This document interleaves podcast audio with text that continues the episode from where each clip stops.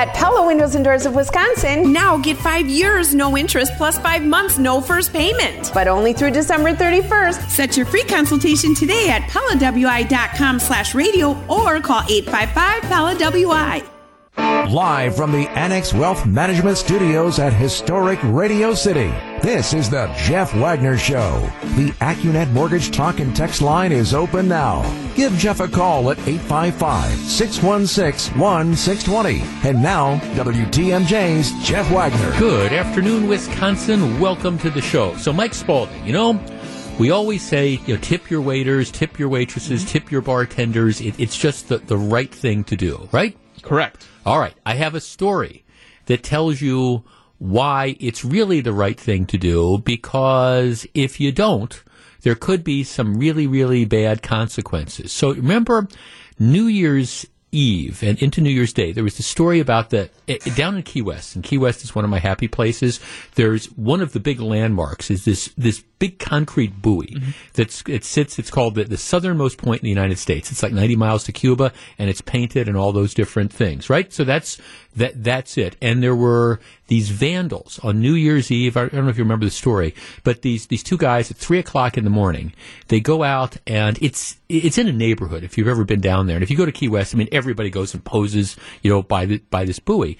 And the, these two guys, about three o'clock in the morning, not realizing that there's cameras that, that are catching all this, they go and they find a disposed of Christmas tree because it's in a neighborhood. So somebody that lives there put out the neighborhood. They take the Christmas tree they pull it next to the buoy and they set the Christmas tree on fire in this mm-hmm. huge blaze and they, they damage the, the buoy. It, as it turns out, it's over $5,000 worth of damage to the, this concrete thing.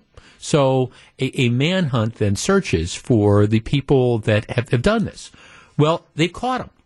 They've caught him. It's two Yokos. One is uh, these yo-yos, David B. Perkins of 21 of Leesburg, Florida, and Skylar Ray Jacobson, 21 of Henrietta, Henrietta Texas. They've, they've caught him. Okay, you want to know how they caught him? How? All right, so the pictures again are up there. They have a picture of these guys doing it. Well, no surprise, they were drinking, you know, at one of the bars in Key West earlier. One of the bartenders at Kevin's Irish Bar, which is a, one of the kind of crazy bars on, on Duval Street, one of the bartenders looks at it and recognizes them. You know why he remembered them? Why? They stiffed him. he said, the, he said, yeah, the, these guys were in the bar. They were drinking. It was it was New Year's Eve. He says packed. They came up. They got three separate rounds, and so I remember that each time they didn't leave a tip for. And he said, so I think these are these guys. So he remembered them in particular, like I said, because they stiffed him. So what he does, he goes to his bar manager and says, you know, I think these are the guys. Um, I've seen the pictures. So then what they do is they go back and they find the credit card receipts because the idiots had put a credit card down for this, and so they find the credit card receipts and they trace it back to one or both of them, and then they call the cops and say, "We know who these people are." And next thing you know, these bozos are looking at a couple years in prison. I don't know what the graph looks like for people who don't tip their waiters or bartenders and then also are do other bad things, but I'm pretty sure it's probably a pretty correlated graph right there. Because if you're not tipping your bartenders or your waiter or waitresses, then Right. you're just not a good person. Right. Always tip. This is this is what the guy says. He says, "I guess always tip your bartender is a good message, I guess, but maybe also don't be an arsonist is also a good There's message also that, as there's also that. Right. It is, but it's. I am such. I am a huge believer in karma, Mm-hmm. and sometimes it takes a little while for karma to come around, but but karma always catches up to you one way or the other. In this particular case, the guy stiffs the bartender.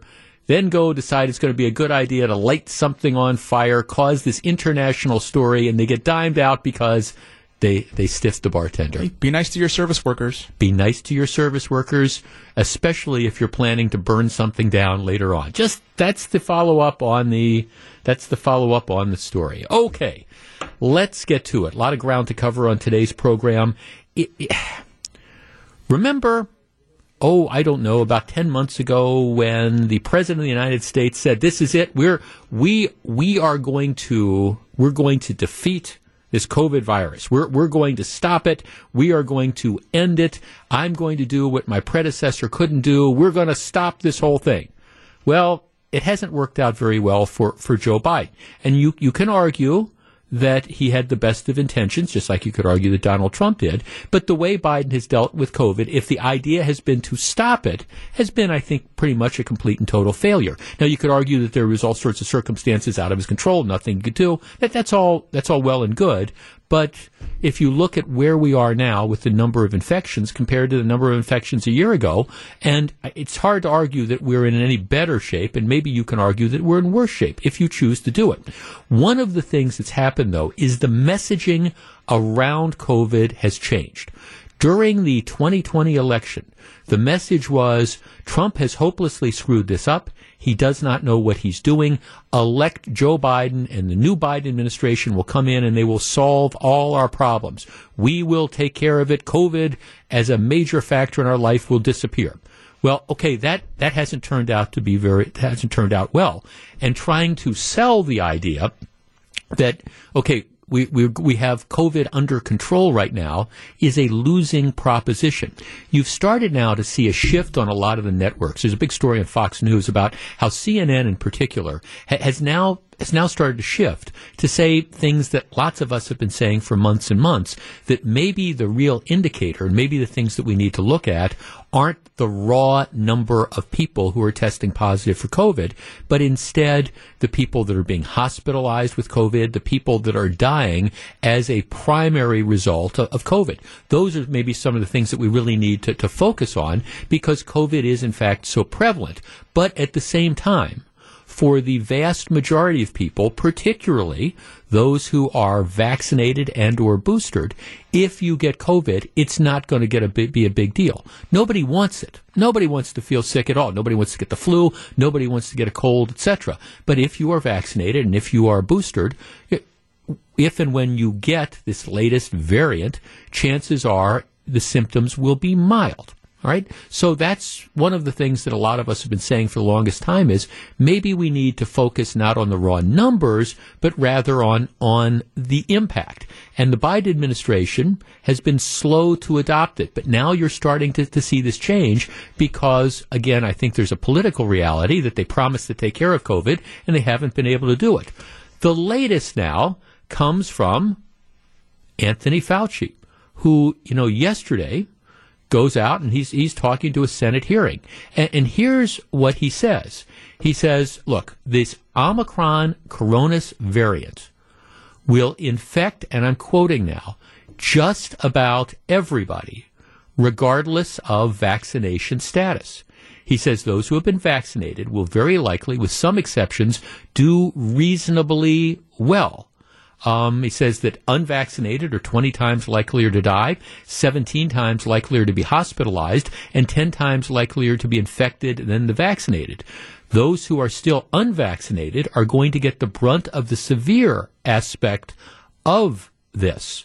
But he says the bottom line is just about everybody is going to get this.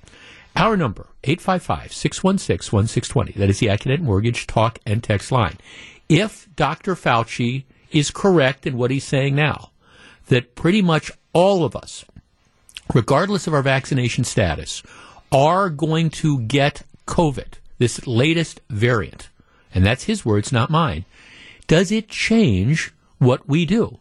Now, obviously, vaccinations and boosters stop you from going into the hospital. That's a very, very good thing. And they stop you from dying, which is, in fact, it's a, it's a great thing. But if we're all going to get this, and that is now the message that the government is coming out with, all right, does that mean we need to rethink maybe some of the other advice we're being given? 855-616-1620. That's the Accunet Mortgage Talk and Text line. All right, this is the latest line from Dr. Fauci. If he's correct, what does it mean for us going forward, if anything? More Jeff Wagner right after this.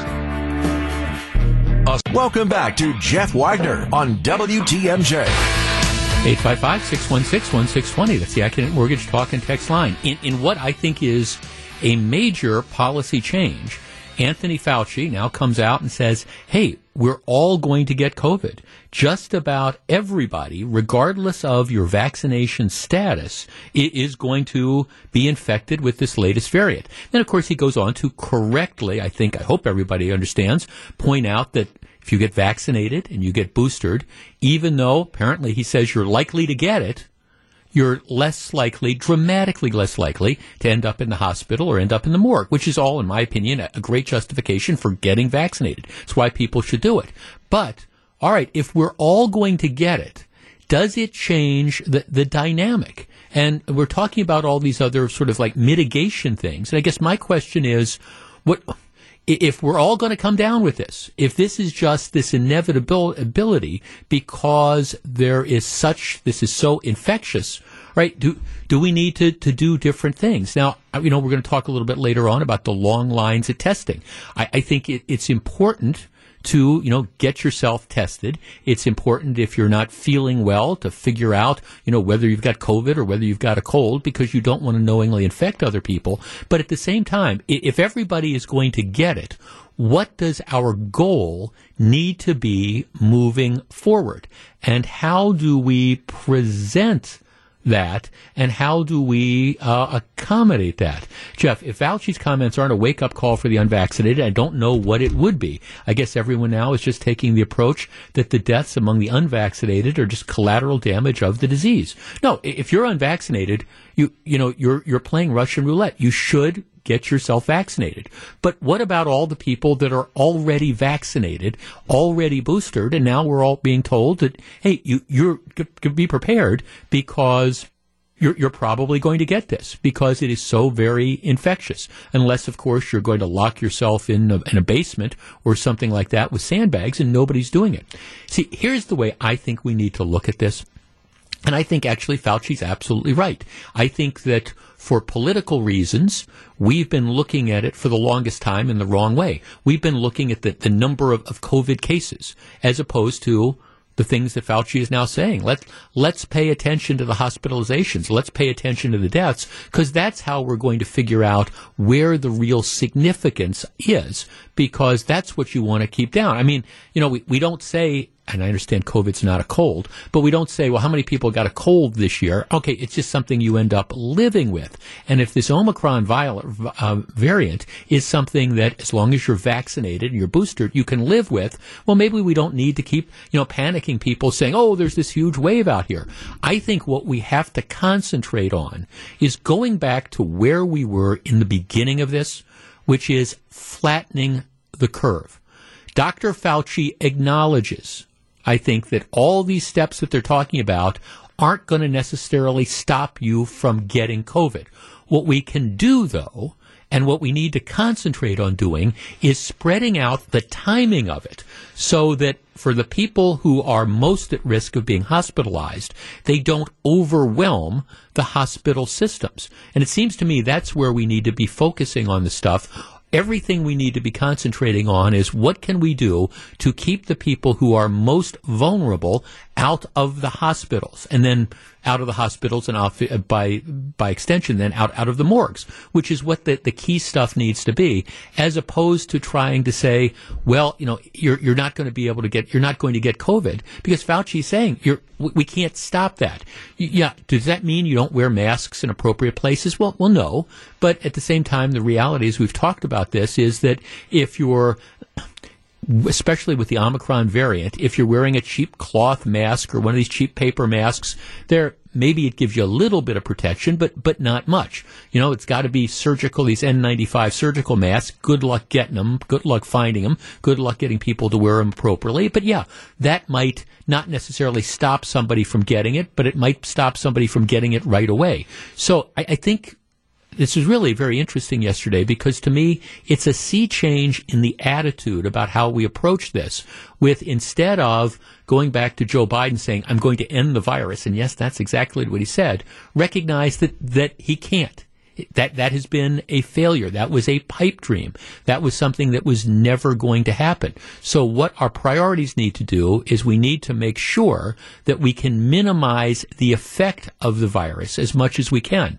And that means trying to keep those who are most vulnerable out of the hospitals. It also, I think, means that lockdowns and stuff like that moving forward make absolutely no sense for anybody who's trying to consider them because lockdowns or no lockdowns, you know, mask requirements or no mask requirements, people are still getting sick. So let's change our focus. Let's figure out how to keep people out of the hospitals And then, you know, we go from there. Let's try to keep people focus on how we keep sick people um, away from the jobs just simply long enough so that they don't infect other people who might end up in the hospitals, but at the same time recognizing that we need doctors, we need nurses, we need pilots to fly the planes, we need people back in the workforce. So let's concentrate on that as opposed to obsessing every day about, well, these were the positive number of COVID cases that were out there that really, under the current circumstances, if you believe Anthony Fauci,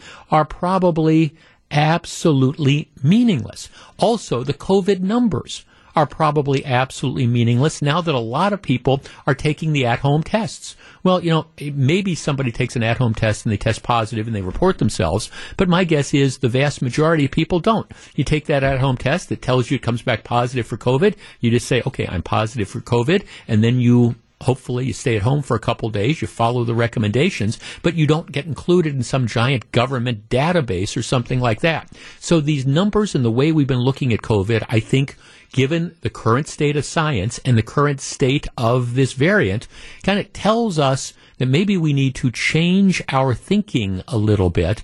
And I think maybe we're willing to do this because sounds like the media is willing to get off its political high horse, recognizing that Right. What a lot of us have been saying all along probably is the way to go. We're never going to eliminate COVID. We just have to figure a way to live with it. Welcome back to Jeff Wagner on WTMJ.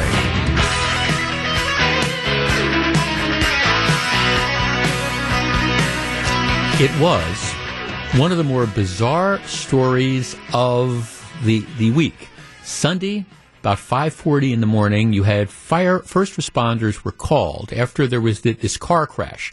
Car crashes into a, a vacant building in the 1600 800 block of North 76th Street. Car catches on fire.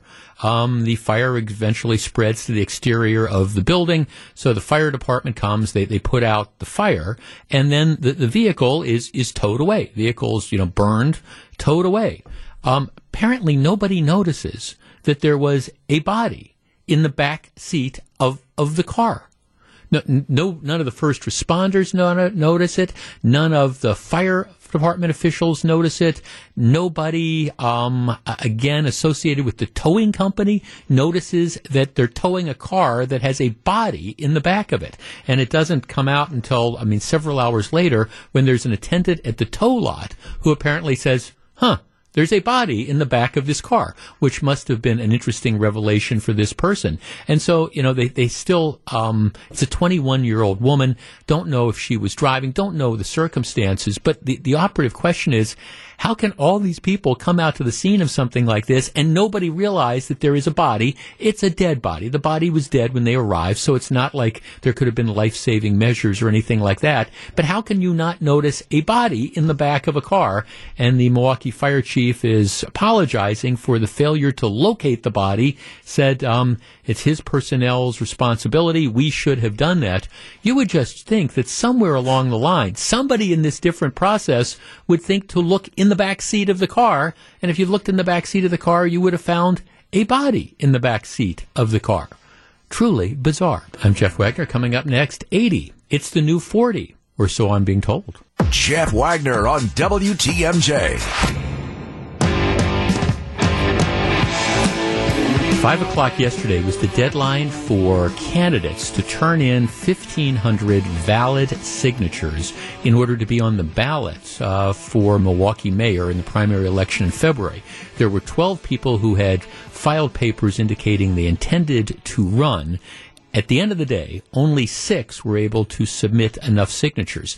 Interestingly, the first person who submitted signatures claiming that she would be on the ballot was a woman named Ieshuh Griffin. She's run for a number of offices in the past. In 2012, her slogan when she was running for state assembly was, quote, not the white man's and then it's a word that starts with B and ends with H and rhymes with ditch. So that that was her slogan back then. She claimed to be the the first person to you know turn in the valid number of signatures. Well, all right, what they do is they, they look at them to determine are you in fact are they valid, and I, I guess um, it may be true that Ieshuh Griffin is not going to be the white man's you know what, but she's also not going to be the next mayor of Milwaukee because they've already bounced her because a number of the signatures she turned in, and she turned in 1,564, but a lot of them weren't valid. They didn't have addresses and things like that, which raises this, this whole question to me, I guess, of what, what are you thinking? I, I mean, it's not that hard you know, you, you go out, you get the signatures, but you, you know there's rules. You have to have like names and you have to have addresses and it has to be legible and people have to like live in the city of Milwaukee. Why you just would turn in petitions where you had, you know, knowing that, oh, there's not an address here or whatever, knowing that it's going to get thrown out is absolutely beyond me. But in any event, after a lot of attention, hey, she's going to be the first one to turn her papers. Well, you know, no surprise. It, it just didn't work out. The six candidates that did at least make the preliminary cut. Now there will be, I guess, a review of their signatures as well. Cavalier Johnson, Marina Dimitrijevic, Bob Donovan, Michael Sampson, who is probably the least known of all the candidates, um, Milwaukee County Sheriff Earnell Lucas, and State Senator Lena Taylor, all presumably will be on the primary ballot. And it's going to be real interesting to see how this all shakes out. My guess is it's going to be Cavalier Johnson and then someone else. The question is who that other person is. And I suspect we'll have an opportunity to talk to at least some of the candidates over the course of the next month or so, but um, not Ieshuh Griffin. Okay. Hillary Clinton. There's a story in the Wall Street Journal today. It's written by one of the pollsters for for the Clintons. And he says, look, Hillary Clinton she's positioning herself, herself for a run in 2024. And, you know, she's keeping herself visible. She recognizes that Biden's, well, first of all, Biden would be 82. And I, I, think you can make an argument that he, right now, what is he, 78 or 79, and he's looking every day of it, but that Biden right now very, very low cratering performance numbers. Not to say that that can't change in the next couple years, but if he ran right now, it'd be a headwind. Right now, he's an extremely unpopular president. He is old. And he would be even older three years from now. Uh, Vice President Harris her approval ratings are lower than, than Biden's are. She just hasn't been able to get any sort of traction at all. So the point of this article is, hey, Hillary might be out there. She might be willing to come back and position herself as, as an alternative. Hillary Clinton right now is 74 years old. If she were to run again and be elected, she would be 77 when she took office. But that's, that's not perhaps the, the most interesting story. Uh, Tommy Thompson, who I consider to be a friend. Matter of fact, I got a nice chance to talk to him at our WTMJ holiday show. Um, he was one of the, the, guests there. We got a chance to spend some time together. Tommy Thompson is 80. He's stepping down as the um, the interim head of the UW system. And I, I, can remember talking to him on that that early December, late November night, and he told me he was planning on doing that. And I said, "Well, you're going to be retiring?" He said, "No, no, re- retiring isn't isn't in my mindset." He said, "I got all sorts of other stuff I want to do."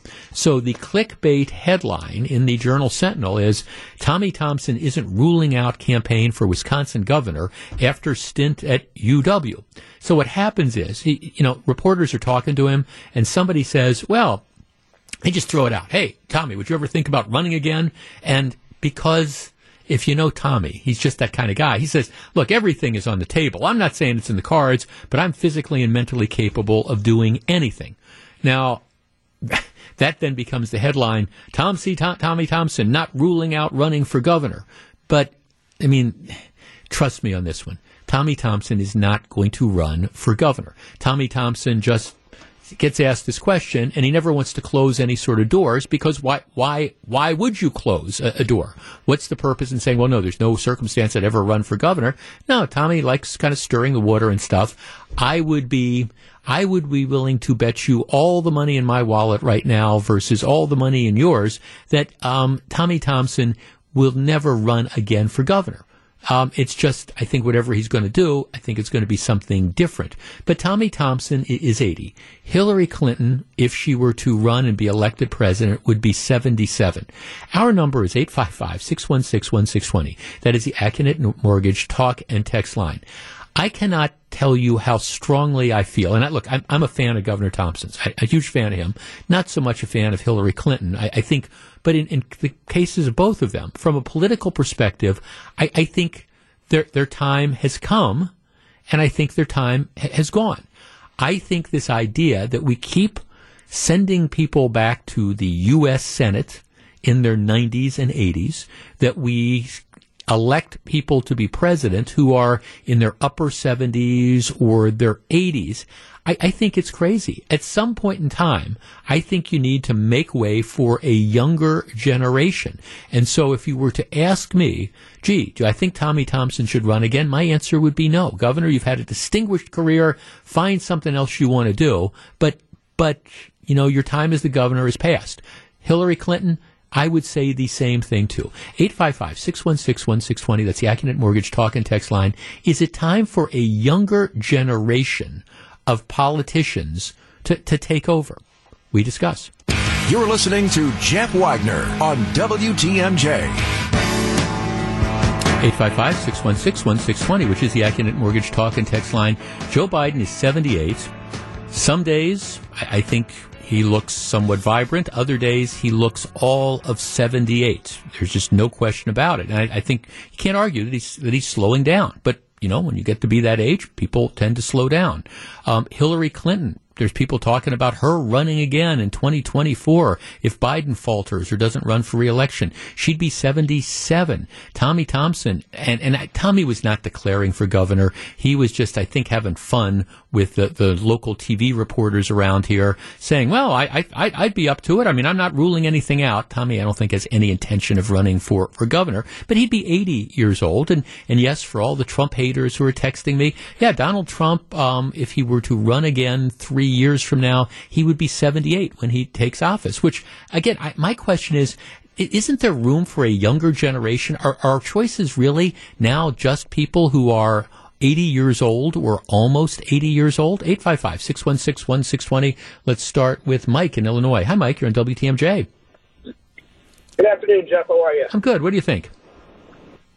Well, um, my brother went to Marquette and he did some work for Tommy Thompson, and he said, great guy, uh, and my brother's a Democrat. Yep. Um, I don't feel age should be a factor. I feel if the person is competent and they're, as he said, physically and you know, mentally able. I mean, I think you're right that he was just kind of joking, but yeah. um, I don't think age should be a factor. If the person is able to and is, is you know, um, physically able to do it, then I don't think age should should stop. So them. when you see some of these senators who are announcing that they're running for reelection and they're 86 and they'll be 92 when they, they leave office and they're going to get reelected because there, there's not going to be a challenge from their party and they live in a state that's either heavily Republican or heavily Democrat. So it, it's really a position for life. I mean, don't you think there's, we have mandatory retirement ages in, in private business all the time. Why don't we have that in politics? Sure. Well, uh, obviously it's a different animal, um, and you know once people get that power in some of those positions, it is hard to remove them. Yeah. Um, but I I think that you know if if a person is you know thinks I mean I'm sure some of them don't think they're you know think they're able to do the job. They think they are able to do the job. Yeah. But I would hope that most, if they feel like they can't, they should, you know, pick somebody and you know kind of endorse somebody else that might be younger would yeah. probably be younger. Yeah. Um, no i'm so with you mike. I see. i understand what you're saying but but that's that's not how it works as a general rule. I mean you, you, yes you, you have some people who sit there and say okay well it's I, have reached this point where it, it's time to fresher ideas or it, it's time to like to pass the torch to the younger generation. And then you have other people who are just i think so consumed with with the power and their ego is such that they, they just, you know, cannot give it up. So it's here, I'm, I'm going to die in this job. And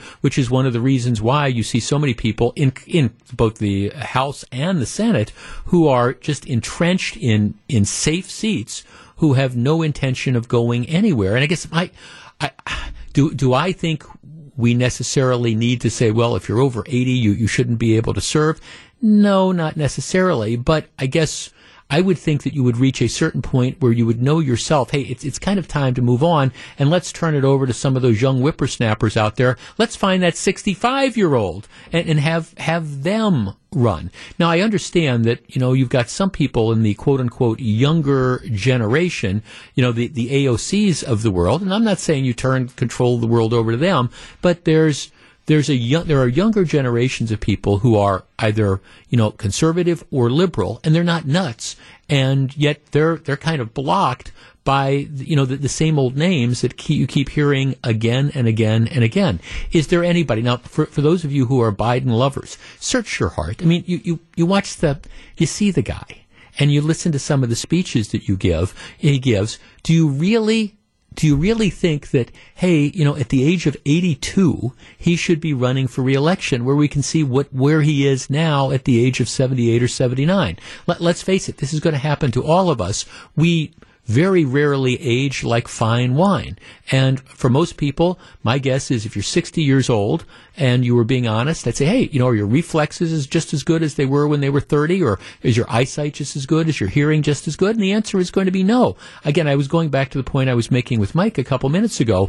In businesses, it is not uncommon at all especially on the executive level, to have, you know, mandatory retirement ages, 65, 67, whatever. At that point in time, you, you don't, you don't have to go home, but you can't stay there. But yet, that appears to be just kind of the, the prime time. If you're elected to the U.S. Senate and you're 68 years old, get ready to serve for another four terms. Let's talk to Kathy in Waukesha. Kathy, you're on WTMJ.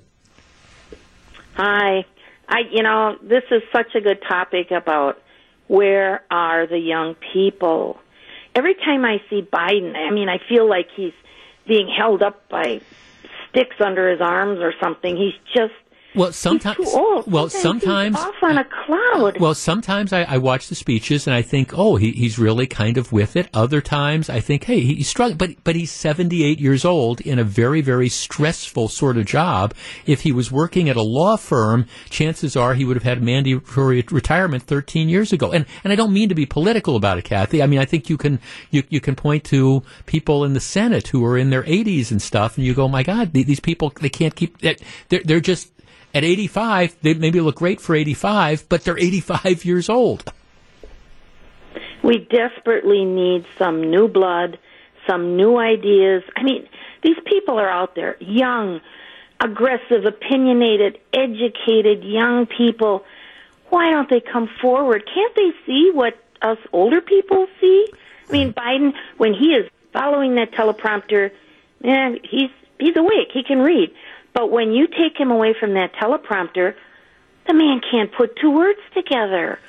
So doesn't this wake up the young people? Don't they think, man, I could do a better job? And, and well, doesn't that light a fire in anybody to at least try? Well, the, you know, I'm just no, I'm I get it, away. Kathy. No, well, the problem is it's part of the reality of politics, and and again, the, the people that keep getting reelected in these situations, and you can find exceptions, but but in general, it's it's a an entrenched senator from a heavily democratic state, democratic state, California, for example. Okay, and unless, or you know, re- Republican state. Again, I'm not trying to make this political, but so you you have somebody who doesn't want to give up the seat, wants to kind of hang in there, and unless you can have some younger candidate that is going to risk their political career by taking on an incumbent politician in their own party who has probably a ton of money and has built up a ton of favors and if you if you get into that kind of race, that primary race, you're probably committing political suicide because you're number one not going to win,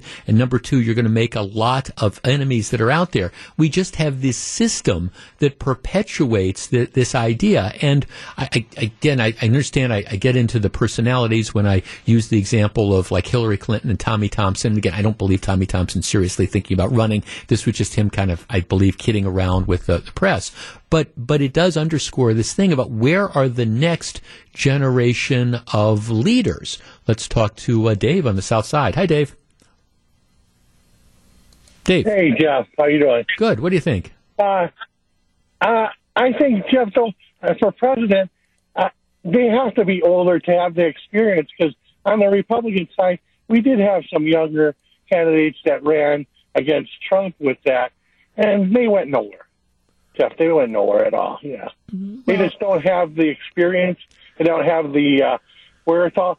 You know, No, And wherewithal think- is wherewithal is different than, than experience. Um, well, Dave, I mean, think, look, I mean, here, here's here's the problem, Dave. And I, when, when you say that they don't have the experience, well, okay, there are there are all sorts of there are all sorts of generations of leaders who, for example, if you want to look at potential presidential candidates, so let let's talk about 2016. You had a, a huge, I thought you had a very very deep and impressive slate of Republican candidates, the va- many of whom were in their 40s and their 50s and their early 60s.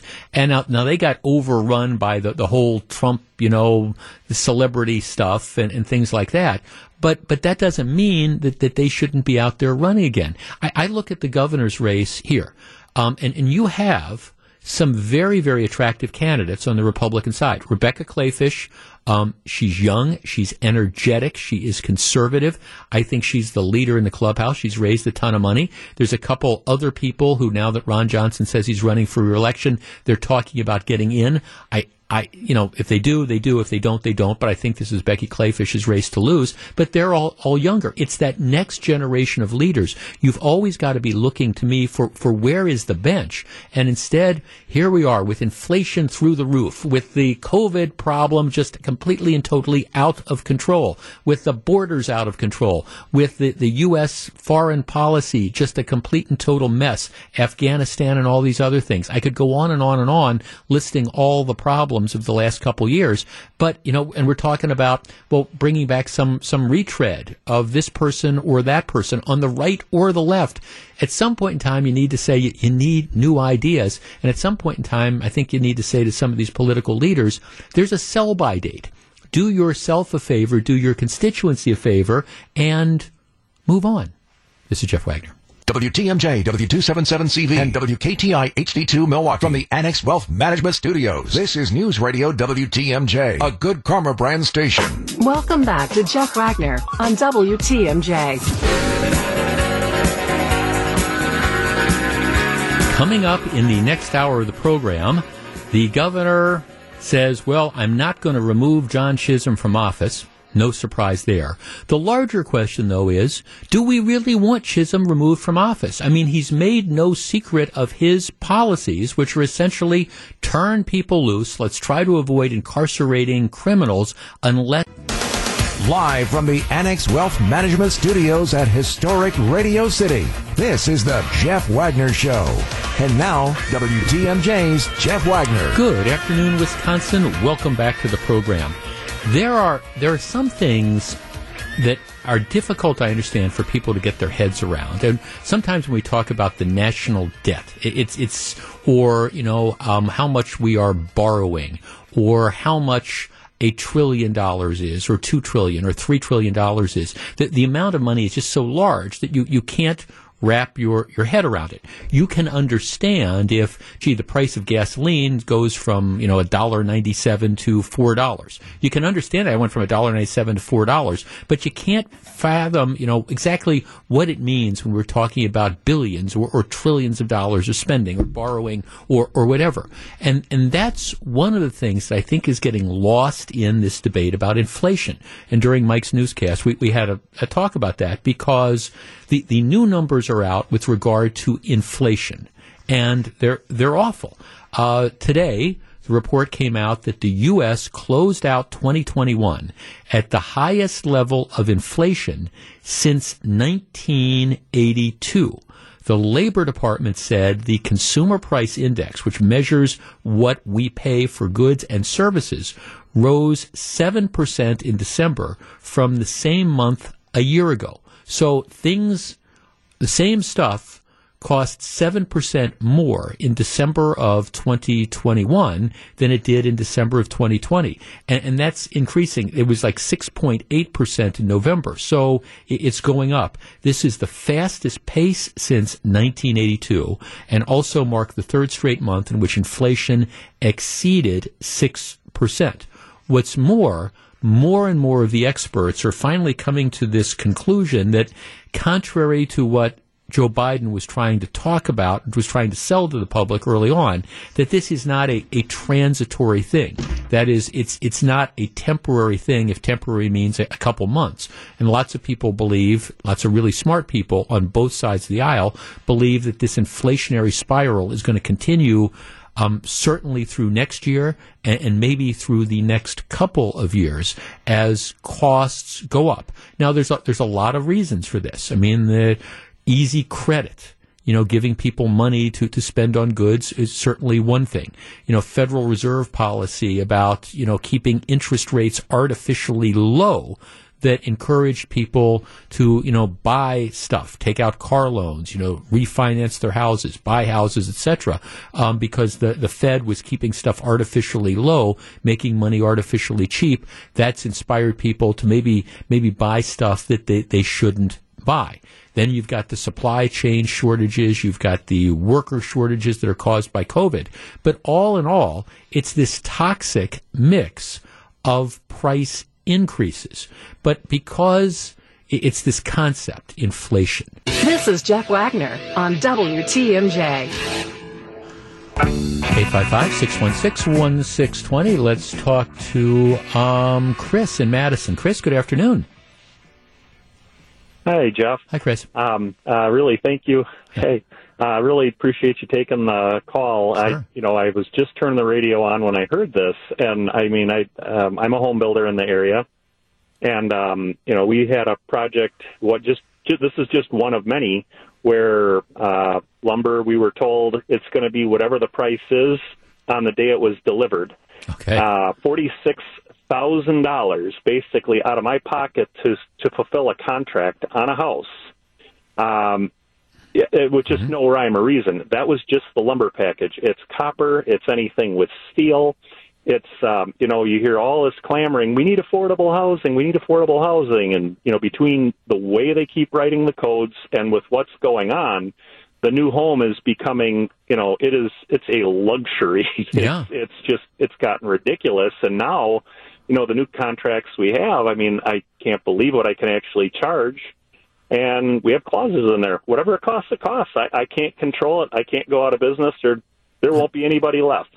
Well, so so, but I guess the question you know, then be, yeah, like, to me, though, Chris, then the question becomes: if I if I'm looking to build a house, how how how do you even do something like that? If I if I have okay a, a budget that I all right I I, I want let, us say I can afford I can get financing and I can afford three hundred fifty thousand dollars for a house whatever that number might be, and then I come to you and you say well look I I don't know how much these goods are going to cost. So yeah we we can design it for three hundred fifty grand but you know what? By the time you know it actually all is said and done it, it might be four hundred fifteen or four fifty. I mean I, how do homeowner and I'm not faulting you but how do homeowners re- do stuff like like that, or home built buyers do stuff like that?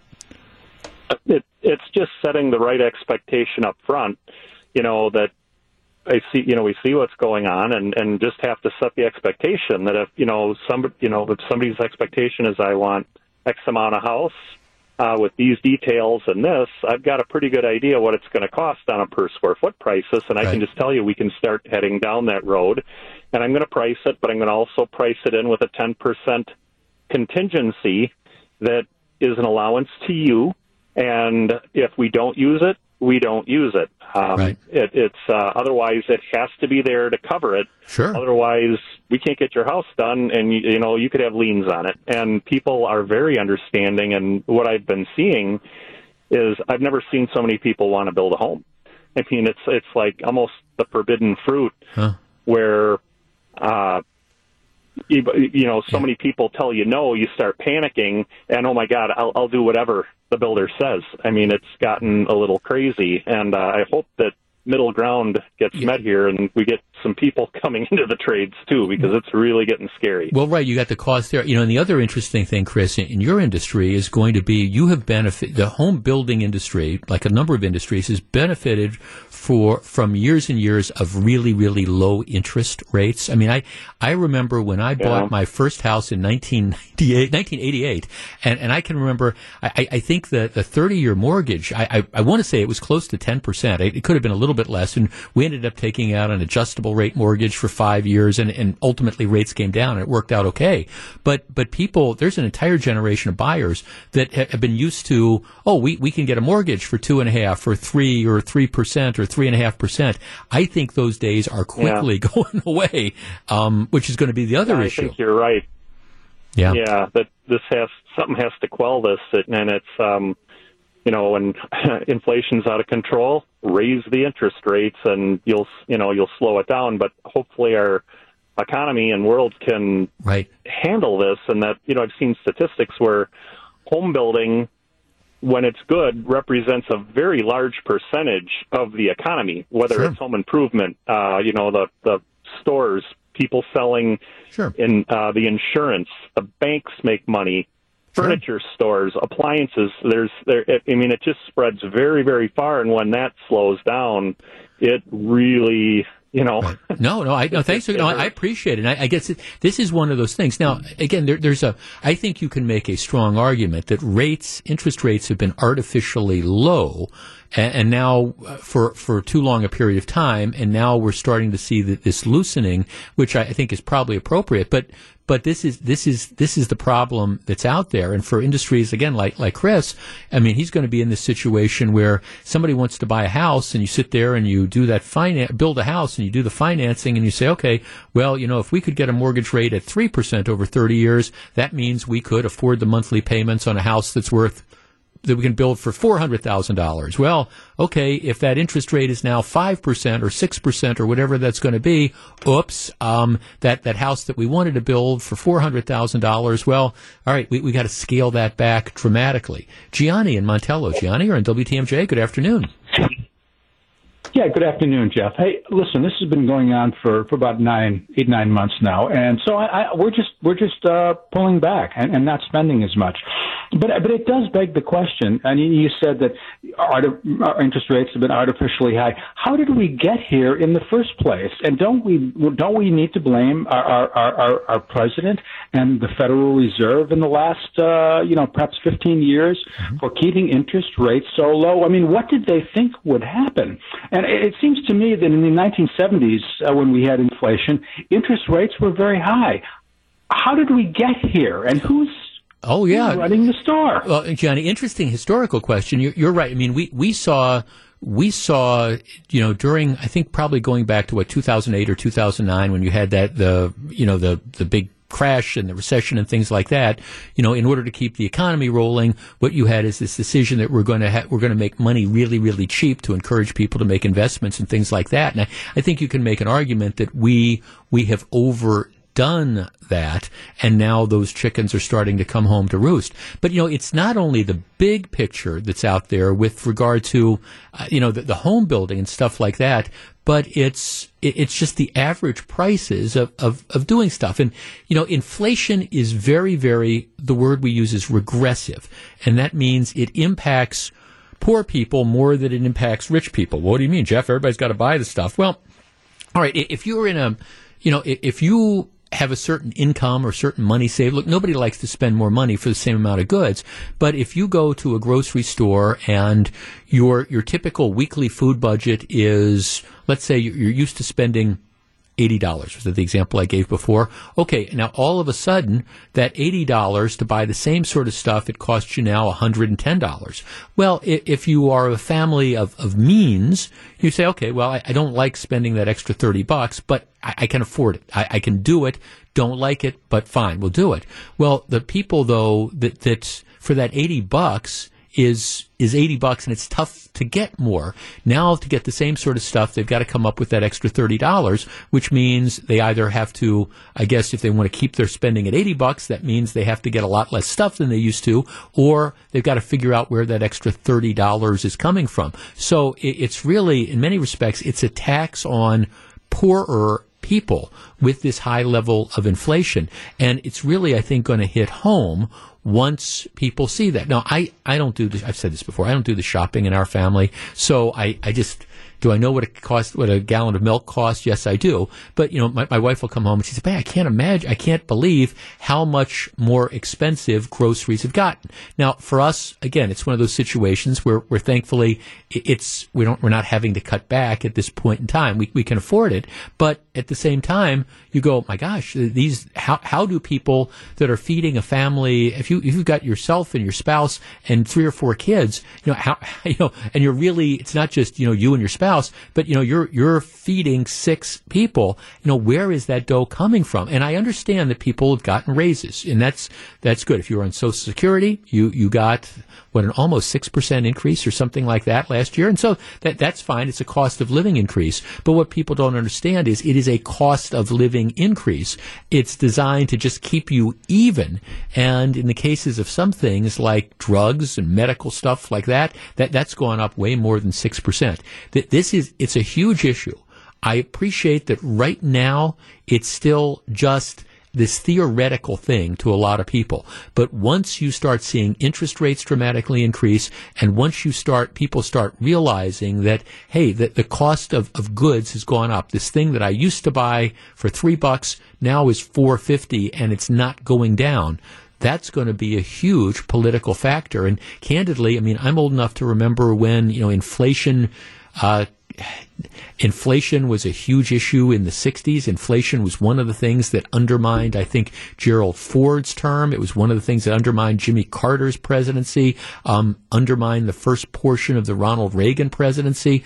Um, inflation's a big deal. And you might not think about it yet, but it's going to, I think, be a bigger deal as we move forward. This is Jeff Wagner on WTMJ.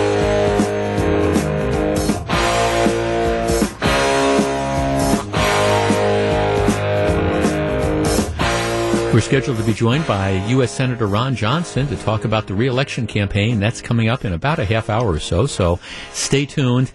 Uh, hopefully, the interview with uh, with Senator Johnson will go a little bit better than uh, former President Donald Trump's interview went with with NPR the other day. Apparently, yesterday he was doing this interview, and he ended up. It was supposed to be a 15 minute interview. He ended up hanging up after nine minutes because he was being pushed about you know the the the claims that the 2020 election was was rigged against him. If I were to give any advice to former President Trump, who wouldn't listen, or to any other Republicans running for state or national office in Wisconsin in 2022, and some of them might listen, I, I think you, you got to get past that this election was was rigged stuff. I mean, let's let's let us frame the issue. The no election is perfect, but there is no evidence of any sort of significant election fraud which would call the results of the 2020 presidential election in Wisconsin in other states into question. And, and, and everybody needs to accept that premise and move on. Now, if you want to say that there were some questionable practices that were engaged in in some communities, I, I understand that. And I think that, that that's fair to say. And that's why either the Supreme Court or the governor and the legislature need to get together and they need to say what is the law with regard to democracy in the park or something like that. But but you this idea that you know if in order to be a true republican you have to believe that the election was stolen or believe that there was widespread fraud. People need to move on from that. And i mean i guess president trump i mean keeps repeating the same stuff over and over again. And i understand that he, he doesn't want to accept the fact that he lost but but he lost and and I think this is it's just a fool's errand to follow President Trump down this particular rabbit hole. People need to be talking about the future, and that would be November of 2022, instead of still trying to unsuccessfully relitigate um, the election in November of 2020. So there. Coming up next, how frustrated are you with the current state of COVID testing? I'll explain. We'll discuss. Jeff Wagner on WTMJ.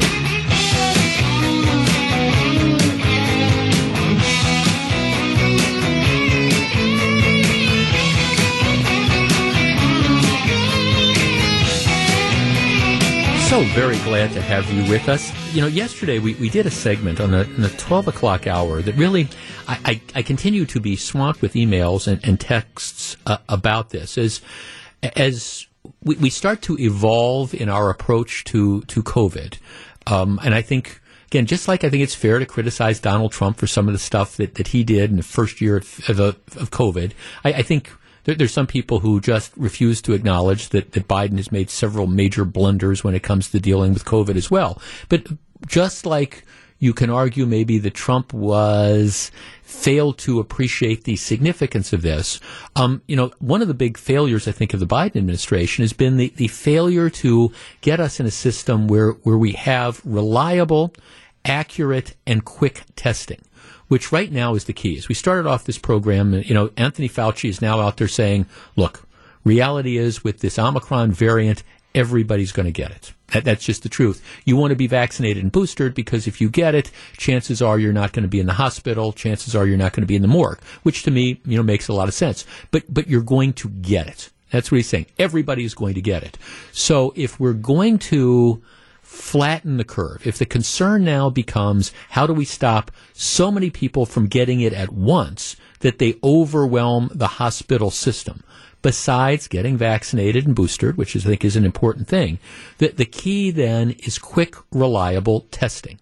If you, if you've been exposed, now, first of all, if, if you feel sick, you know, don't go to work you know, don't go out in public. You know, it doesn't matter whether you think you've got the cold or the flu or COVID. If you feel sick, j- just stay home until you feel better. That, that's, I think, one of the easy things.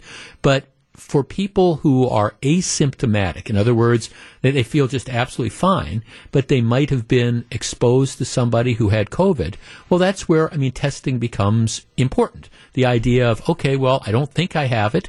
There's no indication I have it, but, you know, I, maybe I do, so I want to get a test. Okay, that's all well and good. But if you get the test, you got to get results back in a meaningful, quick fashion, or else the test itself becomes meaningless. I mean, if you gee, I don't know, you know, my, my spouse tested tested positive for COVID yesterday, so here I'm going to go in and get a test on Friday. Then, but it's going to take me till the next Wednesday to get those test results back. It, it almost becomes useless because if, if, you don't get the results till Wednesday, what what difference does it make how you were on on Friday? And is it really realistic to say, okay, you've got no symptoms? On Friday, but here we want you to stay home, Mr. Airplane Pilot, Ms. Airplane Pilot. You know, don't go into work Saturday, Sunday, Monday, Tuesday. So the, the key is to try to get these results back quickly. Also, the, the truth is, as responsible as we want to be, you've got to make stuff easy. There's a picture, uh, it's one of the videos in the Journal Sentinels online, and they're, they're just showing cars that are lined up for block after block after block waiting to get into one of these COVID testing places on, on Mill Road. And, and, you know, it's fine that they're offering the COVID testing, but I'm looking there thinking, you know, how many people are realistically going to sit and wait for an hour or an hour and a half or two hours to, to get a COVID test and then, you know, be willing to wait for another couple days in order to get the results. Our number, 855-616-1620. That is the Accunet Mortgage talk and text line. I want to talk about the, the whole testing process. And I, I understand that we've got an overwhelmed system. I understand that there's not enough rapid tests that are available, and I understand that the labs are at this moment overwhelmed. But unless we figure this out, and unless we were prepared, and I guess that's my criticism, that we were not more prepared for this. Because right now, is it reasonable to expect people to, you know, wait four or five, six days in order to get the results of, of one of the more definitive tests? Is it reasonable to expect people to wait in line for hours in order to, you know, get the test performed. 855-616-1620. That's the Accunet Mortgage Talk and Text line. And I think, you know, the upshot of this is that, you know, if people are unable to get the tests easily or get the test results quickly, what you see is people are just carrying on. They're, they're going to work. They're getting on flights. They're going out to dinner. They're, they're just continuing to live their, their life, which means this spiral of COVID is going to continue. 855-616-1620. Have you gotten caught up in this, this, this whole issue of, of testing? Which I actually continue to believe it's a, it's a good idea, but it only works if you get results in a timely fashion and it's easy to do. We discuss in a moment. This is Jeff Wagner on WTMJ. 855-616-1620. Jeff, in Los Angeles, you can get results in 15 minutes if you pay $195. I had to wait over an hour to get tested for work. Those who didn't pay had to wait over three hours to get tested. As with many other areas, the local stores do not have enough home kits either. Well, that's, I mean, that, that that's the thing. And the question becomes how many people even if you're trying to do the right thing, if you're, how many people are going to wait in a line for, for three hours, especially if you don't if you don't have any symptoms. If it's just been okay, well, I was around somebody who tested positive for COVID. See, this is what the epic failure of this is. If we're trying to flatten the curve, which is now I think what we're talking about, you, you have to be able, you have to make it number one easy for people to get the tests, and number two, you have to make the results available to them in a timely fashion across the board. Let's start with Carrie in Jefferson. Carrie, you're on WTMJ. Hey, Jeff. Hi, Carrie. Hey, Jeff. Thanks for taking my call. Sure. Um, I followed this. Um, hi, Jeff. Thanks for taking my call. Can you hear me? Yeah, I can. Go ahead. You're on the air. Great. Okay. Yeah. Sure. I followed the testing. Gosh, for the last year plus, and I think I just want to share my disappointment with um, the rollout where these tests were approved back in May. And when I look at other countries and what they've done, you know, to get the test in every home, in every school, in every business, um, and really for quite cheap. I think over in the UK, you're looking at one dollar to three dollars per Yes. test. And Yes. you know, there I was. I think there's been actually a lot of physicians, um, those who are the testing growers that develop these, that have been screaming from the rooftops since May that they can't believe that we have not utilized these rapid antigen tests that the way that we could and the way that the rest of the world has. So I, I'm not sure who to blame, but I think it's, it's always been there. It's been ready. They've been available. They just have not been utilized. Yeah, you know, it's interesting. You, you talk about the cost. You're, you're right. The numbers I have seen is that in, in general in Europe, you can get the, these kits that we pay $24 for. You can get essentially the same kit and it costs you uh, somewhere between one and three dollars, you know, um, and, and you wonder why, why is it so much more expensive here in the United States? What are they doing? What did they know in Europe that, that we didn't know here? And the answer is, is nothing. They just, they just uh, uh, anticipated this and dealt with it. Right. Yeah, no, thank, Well, and even just using some of our COVID funds on it too. You know, where did the COVID funds go? And we had all this money. You know, it would have been really nice to be able to essentially stockpile these and have them ready in our homes instead of driving to three different communities and everybody running to get these tests. And our family alone has spent 200 on tests in just two weeks. Really? I mean, as far as like buying, you're, Oh, talk- yeah. you're talking about like buying the over the counter stuff. Is that and Yep. just that's the cost? Yeah. Yep. No, no. Thank, thank. Yeah, and if you 200 could in find a loan and, you know, loaning them out to your neighbors. Right. And it's kind of become the black market. I mean, it's a joke, but it's not, right? Well, no, so thank you. Thanks no, thanks for the call. No, it, it, well, that's the other thing that's out there, and that's one of the things that mm-hmm. kind of irritates you when you go on eBay and stuff, and you see people that are are, are selling the these COVID kit, the, the COVID test kits, the rapid test kits, and you know they paid eighteen to twenty four dollars for them, and they're selling them for fifty. Just like you, you want to have an interesting exercise. Here's my challenge to some of the, the news media out there. If you're looking for stories, all right, the city of Milwaukee gave out a, a boatload of the N95 masks, and they gave them out for free over the course of the last couple of days. They, they ran out of them in like 48 or 72 hours. People lined up to get the N95 masks. Here would be my challenge for some intrepid investigative reporter. Go on eBay and try to figure out how many people that got those free masks from the city are now turning around and reselling them on eBay for stupid amounts of money. I just, I, I throw that out there. It would be an interesting investigative piece because you know, I- I believe that you will find certainly examples of that. Let's talk to Bruce on the south side. Bruce, good afternoon. Good afternoon to you, Jeff. How are you doing? Good. What do you think? Well, uh, I told your screener that uh, I've been twice to a clinic in Franklin, Uh huh. It's called uh, uh, Summit Clinical Laboratories, and they even advertise outside same day results. Mm-hmm. Do you know? And I've been there twice already. And have, how much? Do you know how much they've? you- You're being charged for that, or is it covered by Medicare Well, or something? I wasn't charged. Okay, Well, I wasn't charged anything.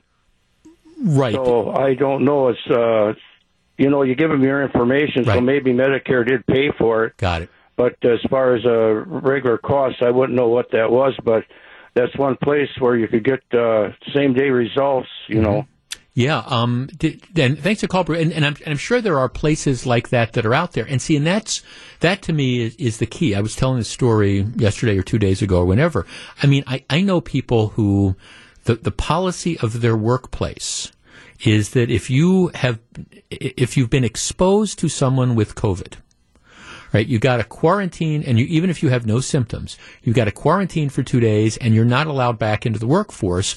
It, it'll tell you you've had a negative test result, not not a negative over the counter thing, but you know one of the the the PCR or whatever the the the ones that you know they do at the labs, which which is all well and good. So okay, you you do the right thing. You call up your boss or boss is and say, okay, here's the deal. Um, you know, my my spouse you know, she, my spouse has COVID, and so obviously we've been in close contact. I don't have any symptoms. I'm, I'm quarantining here. I've gotten the at-home test that I just went to Walgreens and spent 24 bucks on. That comes back negative, and they say, okay, well that's well and good, but you can't come back until you you get you know, one of the other, you know, the, the other type of test. Now, you know, Bruce says he was able to turn it around and get it right away, and that's great. I mean, you know, but that's, I think, I think that's atypical to most people's experience. I think most people, you, you call up and you have to find a place that can do the test for you, and then it takes a while, maybe a day or so to get in there, and then you find yourself caught up in the whole process of it. it takes a few more days to get the result. And, and I, I understand that labs are overwhelmed. I get this, but we've been unprepared for this. And I think what's ending up happening is if testing is going to work, it, it's got to be easy. It, it's got to be tests readily available. And it's got to be the results returned quickly, or else people just aren't going to do it. I mean, I can I can just imagine a situation where somebody, hey, I feel fine. Now, if you feel sick, you, you got you should be staying home. I feel fine. Um, I, I know I'm supposed to quarantine, but um, who's who's going to you know what's going to happen to my paycheck if I if I'm not at work, especially for employers that you know don't don't give you time off if you're quarantining if you don't absolutely have you know the COVID or something like that. So you're in a situation where you got people saying, okay, well, yeah, I feel fine. Um, I've taken the at-home test. It says I'm negative. I'm why, why bother telling anybody? I'm just going to come in, and you know if we're trying to stop the spread in order to flatten the curve, well, you know that that's not a good thing to do. You know, you you want to proceed. uh you want to proceed as efficiently as possible, but you, you can't be expected to just kind of wait and wait and wait and wait and wait. And I think that's a fair question. Why are we in this situation? And to the point our first caller, Carrie, made, you know, why are they so far ahead of us in Europe with regard to the, these rapid tests? Back with more in just a minute. WTMJ, W277CV, and WKTI HD2 Milwaukee from the Annex Wealth Management Studios. This is News Radio WTMJ, a good karma brand station. Welcome back to Jeff Wagner on WTMJ. Here's a text, Jeff. There's a testing station in Delafield on Monday when the temperature was in single digits. The line wrapped around the building. Mind you, the people all had to stand outside. The door was left open. Some people had little kids with them. I couldn't believe people were willing to stand out there for any amount of time. Now, that is the ultimate irony. You're thinking, well, I, I want to get tested to see if I have COVID. I don't have any symptoms, but I'm going to stand outside in you know sub-zero wind chills for 20 or 30 minutes to get tested. So yeah, I, I turn out I don't have COVID, but I've caught pneumonia while I'm I'm doing that. And again, I'm I, I think there's a there's a value, of course, to testing, but I keep saying we, we've got to make it easier. We've got to make the results quicker, or people just aren't going to do it. John on the north side. John, good afternoon. Hey, Jeff. Hi, John. Uh, yeah, my wife had. Yeah, hi. My wife had COVID a couple of months ago, and um, she was in the hospital. And what happened was I um, uh, I went and had a test, a rapid test, right? And and it cost me sixty. It cost me sixty seven dollars uh, uh, out of my pocket. I had to pay, because I wanted it right away. 15 minutes. Well, I was negative, so that was good. Right. And then um, when she got out of the when she got out of the hospital, because they kept saying she got it that she don't have. So they let her out of the hospital, and I took her right away to where I went, and then she was negative, you know. And um, but I was out of another six, seven dollars. So I needed to know. Yeah. And we're both we're both vaccinated. We got all three shots. Yeah, yeah, but it, but see, I mean, I guess that's the thing, John. In your case, you know, your, your wife is is sick; she's in the hospital, so you want to be able to get in and see her. You want to have those testing, so you spend the money. But uh, I guess the thing is, for a lot of people, they're not going to shell out sixty seven dollars or anything close to that. They're going to just say, "Well, I'm go- I'm going to ride it Yeah. out." Yeah. No, I mean, no, thanks to the call. I appreciate it. I'm glad your, your wife recovered there. It's, it's, and I, I understand that, you know, insurance is going to cover the cost of the rapid tests if you've got, if you've got insurance and things like that. And, and that's all good. But we, we shouldn't be in this position. And again, I, a lot of the criticism I, I think of President Trump downplaying COVID in the early stages, I think that was fair. But at the same time, I, I think it's also fair to say, all right, you know, Trump's been gone for, you know, a year now. And we, we saw a lot of these things coming.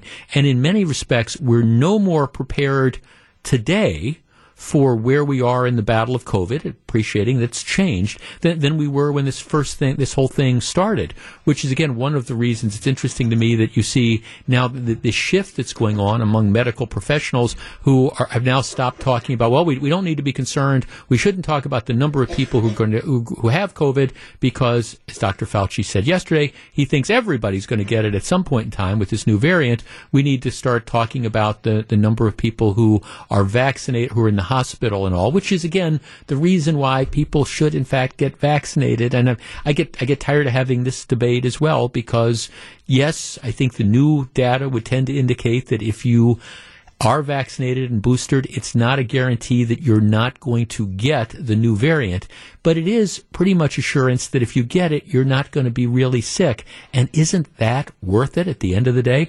All right, we're going to take a quick break. When we come back after the news, we're scheduled to be joined by U.S. Senator Ron Johnson. We're going to talk about his decision to run for reelection and some of the controversial issues that will be dogging him during the campaign. Stick around. Live from the Annex Wealth Management Studios at historic Radio City, this is the Jeff Wagner Show. And now, WTMJ's Jeff Wagner. Good afternoon, Wisconsin. Welcome back. We are joined by the senior senator from the state of Wisconsin, Ron Johnson, who announced over the weekend that he is running for a third term. Senator Johnson, good afternoon. Well, Jeff, hope you're doing well. I am well as also. Well, so you're in. Senator, here's what I'd like to do during this interview. Um, since we announced you were coming on, I have literally been swamped with texts from people wanting me to address certain issues, and I know you feel that you have not gotten fair treatment in the coverage of certain issues. So I'd like to talk about a couple of those things first before we move into other aspects of the reelection campaign, if that's okay with you. Sure. All right, let, let's start with, with vaccinations. What one of the things that I hear from a lot of people is that oh, you know, Ron Johnson is this anti-vaxer. He's anti-science. H- how could anybody support that, Senator? Where are you on the question of, of vaccinations?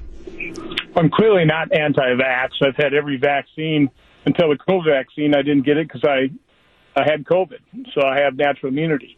I was a big supporter of Operation Warp Speed. I was the champion of Right to Try, which gives people the freedom, working with their doctor, to access a drug that's not fully FDA approved. Mean, those are vaccines. So I'm, I'm, I'm happy to have uh, uh, people decide for themselves, without coercion, no pressure, no mandates, to take the vaccine.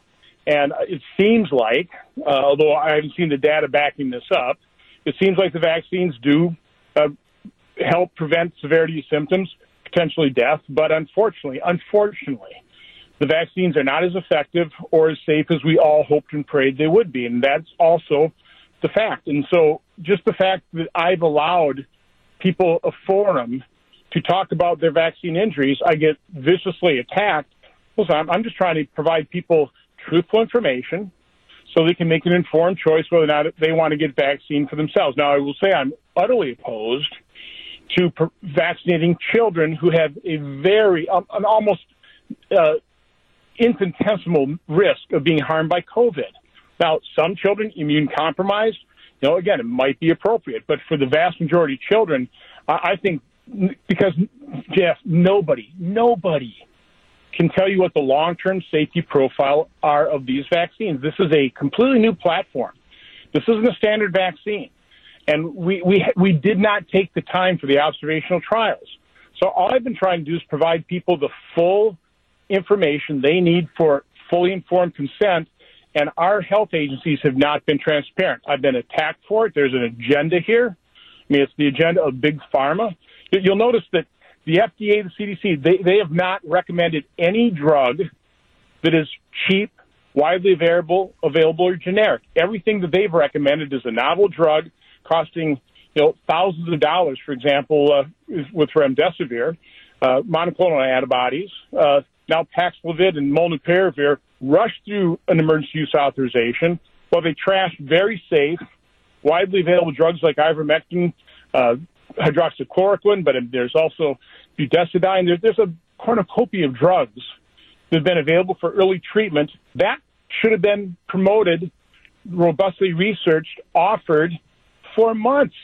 Here we are almost two years in this pandemic, and we still don't have early treatment being recommended by or researched by our healthcare agencies. As a result, you know, we're spending tens of billions of dollars in tests, and then if you test positive, the CDC tells you do nothing. Yeah. Go home afraid alone. I, th- I think this is insane. Every other disease, it's early detection, allows for early treatment, provides better results. We're just telling people no early treatment. Wait till you get so sick you go in the hospital, and then know, we're really not doing a whole heck of a lot for even there in hospital. Remdesivir is an antiviral.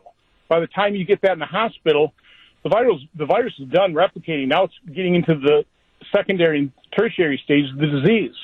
So again, I'm sorry, our healthcare agencies have not been transparent. I don't think they've been honest. I've been I've been transparent. I've been just providing people information, information and truth that uh, the big pharma and, and other agencies and and I call them the COVID gods in the media and the social media don't want people to hear. Now, Senator, just so we're, we're clear then, with the exception of, of the, the, children that you just talked about, have you ever and would you ever discourage people who make the decision that they want to get vaccinated or boosted from getting vaccinated and boosted? I try and provide people information so they can make an informed consent. In my own family, I've got some of my family members who have gotten vaccinated, others haven't. Got it. Now, I, I let that up to the individual. I'm, again, I'm not a doctor providing recommendations. What I am is a public official trying to get information to people so they can make their own decisions. Senator, one of the other issues that, that that's out there, and a lot of your opponents bring up, is a, a charge and a challenge that uh, the the January sixth incident in the Capitol that you you downplayed it. And there was, I know, an, an, interview that you gave about a year ago where you, you, used the phrase, it didn't seem like an armed insurrection to, to you.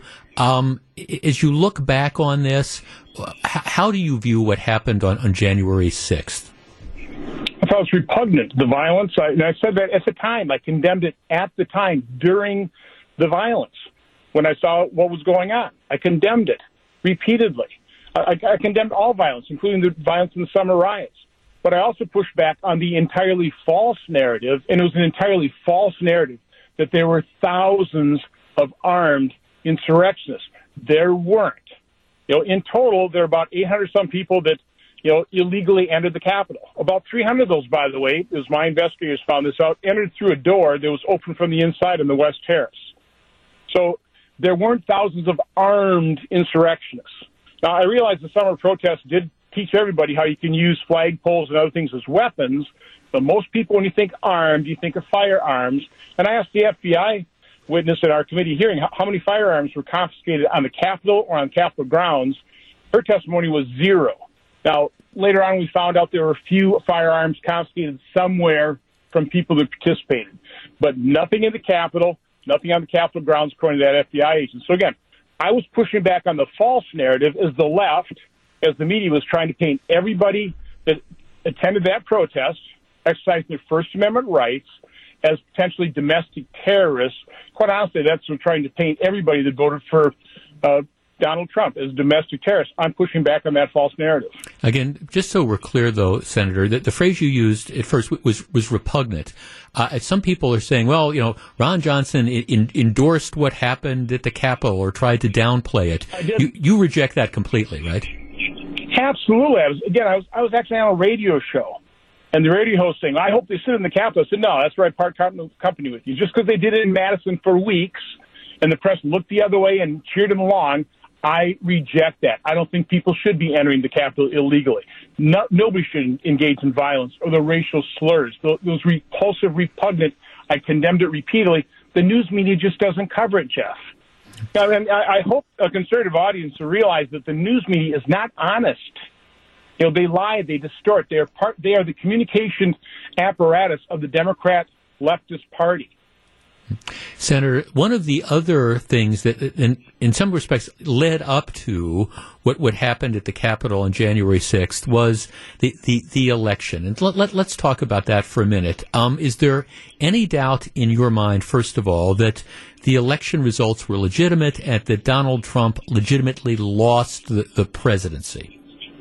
Well, let me tell you, first of all, there were definitely irregularities. Observers not able to observe. You know, big Democrat counties like Milwaukee that historically can't get the counts, the votes counted until they know exactly how many votes they need to count. Which, whether anything goes wrong or not, it's just not. It makes people suspicious. Okay, so there are plenty of irregularities that need to be looked at and examined, and I did that in the hearing. At the same time, leading up to January 6th, I was repeatedly on media saying that I saw no circumstance, no scenario whatsoever that any of Joe Biden's electors would be disallowed. The minute the, the minute that the Electoral College declared Joe Biden the winner, I viewed him as the president elect. So again, that, that's my record. It was out there. You know, I said these things publicly. The media doesn't cover that. They accuse me of all kinds of things, asked me to resign or be expelled from the Senate for doing half of what Barbara Boxer did with their support back in 2004. I felt we should have a discussion on January 6th about unelected officials, you know, elected courts, you know, election officials usurping the authority of the state legislatures that's saying the times, places, and manners of the election. And so I supported Ted Cruz's objection to the Arizona electors because the Ninth Circuit came and overturned a 30 year law on the book passed by the state legislature. I thought we should at least have a discussion about that. Maricopa County wasn't following the direction to, to examine the results from the state senator, Senate, the legislature. That's the constitutional authority lies in the legislature. So I thought that was a debate we should have. There's nothing wrong with debate, but I completely condemn the violence of January 6th. Senator, let's switch gears. You, you're, you're in the process of completing your second six-year term. Why, why do you think you deserve to be reelected to a third six-year term? Well, first of all, the reason I'm doing it is because our nation's in peril. Uh, I don't think there's any doubt about that. I, I sat in the inauguration uh, of, of President Biden, where he said his number one goal is to unify and heal this nation. He's done the exact opposite. I mean, his exhibit one of that is his his speech yesterday, uh, unbelievably divisive from the President of the United States. I think I'd have no doubt that I'm the best person for the job. There, there are very few people here in Washington D.C. who don't, whose whose primary motivation isn't getting reelected. I think people recognize that about me. Um, I'm there to actually do something. For example, champion right to try. Were it not for me, the vast majority of American businesses wouldn't have gotten a tax cut. I'm, I'm the one against my own party, against my own president, saying, "No, I'm not going to vote for this tax uh, bill until you provide some tax relief for small businesses, for pass-through entities. So, you know, I've, I've learned a lot in 11 years. I've also asked a lot of questions, got some answers, exposed quite a bit of wrongdoing, and quite honestly, right now we have a lack of confidence in so many institutions. Quite honestly, a justified lack of confidence because government agencies, the media, social media, they're not transparent. They've not been honest with people. And we need to restore that confidence because it's not sustainable in a free democracy where people can't have faith in these institutions that we rely on in, in a republic. Senator, I understand that, that given divided government right now, um, it, it's difficult to in, it's difficult for somebody, particularly in your situation as a Republican senator in a 50-50 Senate, to a- advance agenda items. But are, are there, in the event you are reelected next November, are there one or two top priorities that you would have that you would like to see get through the Senate? Well, again, I think you take a look at what actually works.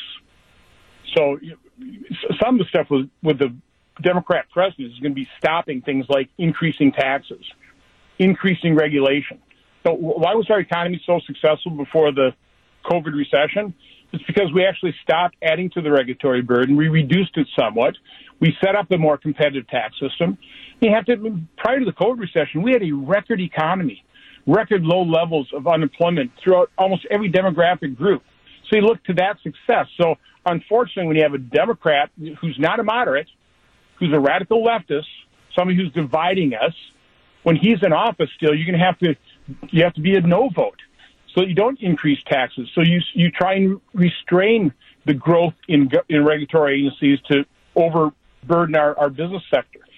So, yeah, again, it's, it's maybe not a, great thing, but, you know, moving forward, you know, I, I'm always going to be promoting more freedom, allowing the American public to keep more of their hard earned money and try and promote economic growth and opportunity. I mean, that's, I think we were pretty successful doing that prior to the COVID recession, and that's certainly what I'd want to concentrate on moving forward.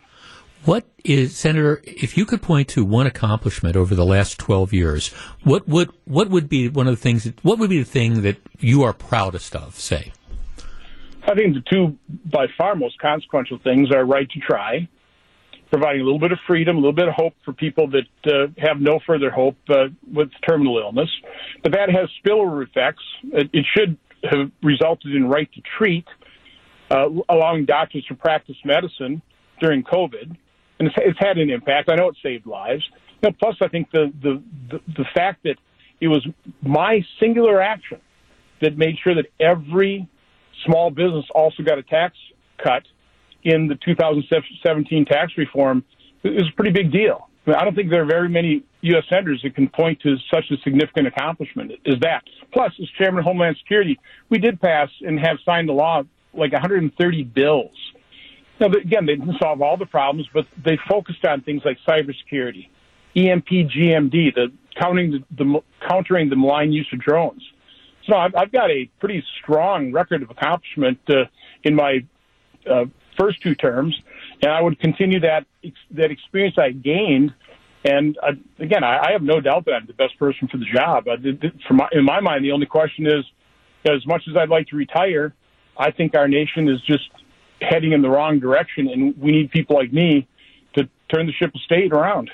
To, to that point, Senator, before before I let you go, I, it's no secret that I, I think this is going to be an expensive and a very ugly race. It, it's already been ugly for the last six months. I, I can't turn on the television without hearing some uh, attack ad against you, and I, I have no doubt that that's going to continue. At, at some point in time, do you ever kind of say, "I don't need this. I just I, I, don't need this aggravation. I don't need the personal attacks. I don't need to spend the next eleven months of my life in, involved in this sort of death struggle over over this elected office." Is, is there ever a temptation to just to just kind of walk away? Yeah, it's there constantly. You, you, you think my wife wanted me to do this? I mean, does anybody in the audience really think this is fun? Having being at, fall, again falsely attacked, relentlessly, day after day. You know, they spent millions before I was even a candidate. So I, I noticed their first ad is, "I'm in it for myself." yeah. I'm not a masochist. no, I'm doing this, Jeff. You know, you know me well enough. Mm-hmm. I'm doing this because I dearly love this country. I love the American people. I love the folks of Wisconsin. Our nation is on a very dangerous path. I don't think people realize what a tenuous situation we're in. Again, when, when legitimately people have lost so much confidence in so many of these institutions of government, but just, you know, the media and social media, we need to restore that confidence. We have to. And again, I, again, I'm here. I see this function. I see the primary primary motivation factor of so many people is just get reelected. You know, just get along.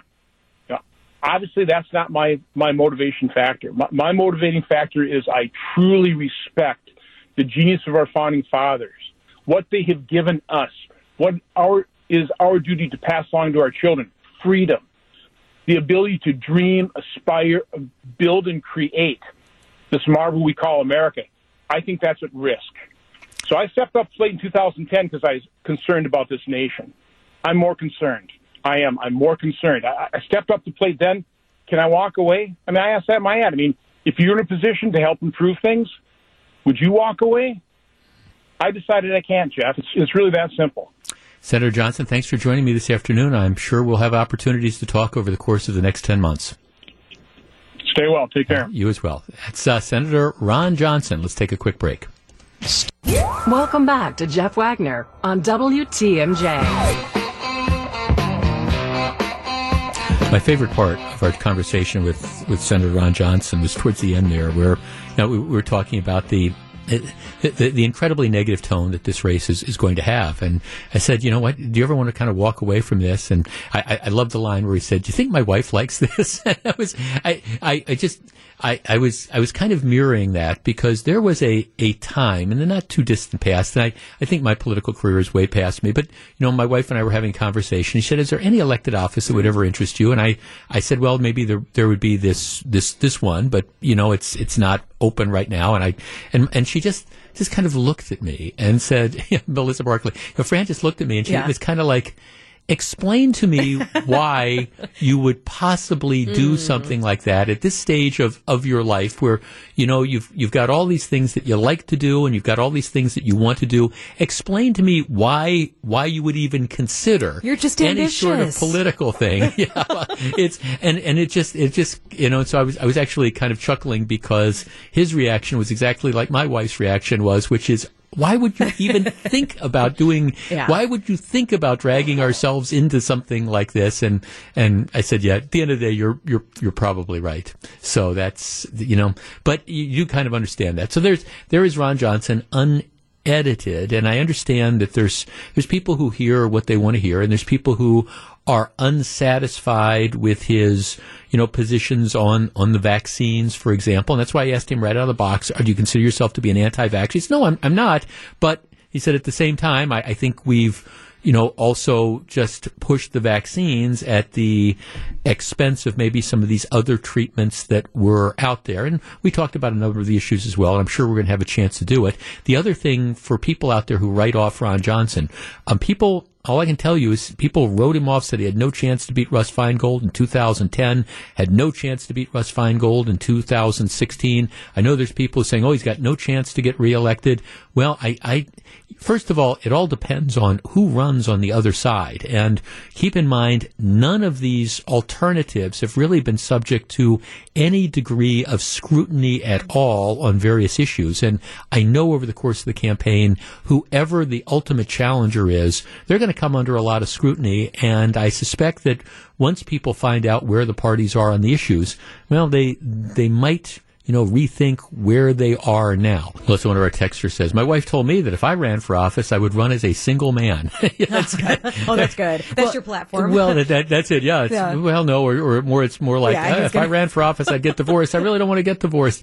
That's, um, it, it is, again, politics aside, it's, it's kind of a, it's a real ugly situation now. And you do wonder, you know, why, why people, go through this type of stuff. And I understand there's some people who are very ambitious and things like that, but it's kind of like, why, why put yourself through well, some of that I mean, stuff? we, we see Tommy Thompson. He's just really ambitious, right? He's getting done with the UW system, and he's got other Well, that- that- aspirations. no, that's that's. I said this earlier. That's clickbait. Uh, you know, for for Channel Twelve. be, No, it is. It's it, To- Tommy Thompson. Well, uh, look, and I. But he's just saying that he's physically and Oh, mentally. well, absolutely. No, and, and. Tommy, I mean, I, right, I get, it. I mean, I, I've, I, I mean, I was on the ticket with Tommy in 1994 and, he- and he's kind of a force of nature and he's a fun sort of guy. And I mean, I understand, you know, somebody, some reporter says, well, would you ever think of doing this? There's no base, there's, why, why would Yeah. you say, no, I'd never do that? But he, realistically, that's, he, he was the governor for four terms. I, I think that's a generational thing. But yeah, he's, I, I, matter of fact, at our, at our holiday show, you know, he was one of the guests and I, he and I, we, we talked for about 15 minutes and he had told me that he was stepping down from the, the UW system. So he'd given me a heads up on that. And I said, well, what's next? Yeah, I got a lot of stuff. I'm just, I'm not the retiring type. I don't like to play golf and things like that. So I, I'm sure he will do something fun, but I, I don't I don't think getting back into the world of politics is it. Well, I did like his campaign, the Smash COVID campaign. That Yeah. was fun. Oh, absolutely. Well, he, he's a for, and actually, I mean, when you think back about the the Wisconsin governors, he.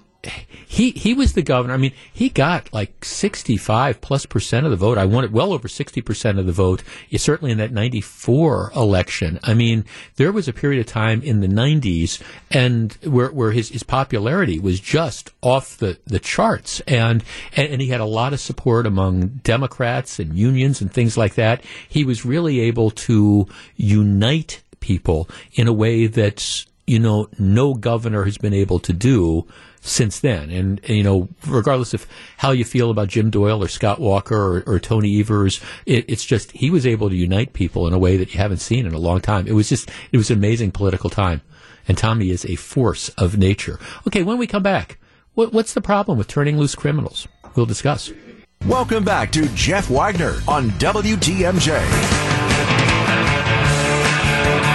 Hey, just a, uh, a quick programming note. I'm taking a couple days off. No, I'm not sick. No COVID related. Whenever you're gone, especially in the year of COVID, people are you sick or whatever? No, I, I'm just. This has been planned for quite a while, and just taking Thursday and Friday off, and then Monday is a company-wide holiday. It's actually what the national holiday for Dr. Martin Luther King's birthday. So I will be back on on Tuesday. So Scott Warris, I think, filling in for me for a couple of days. So be nice to be nice to Scott. This I, I, I want to be clearly understood with what I'm about to say because I understand some people are going to hear what, what they want to say, what they want to hear. I think John Chisholm, the district attorney in Milwaukee County, is a complete and total disaster. I believe he is unfit for office.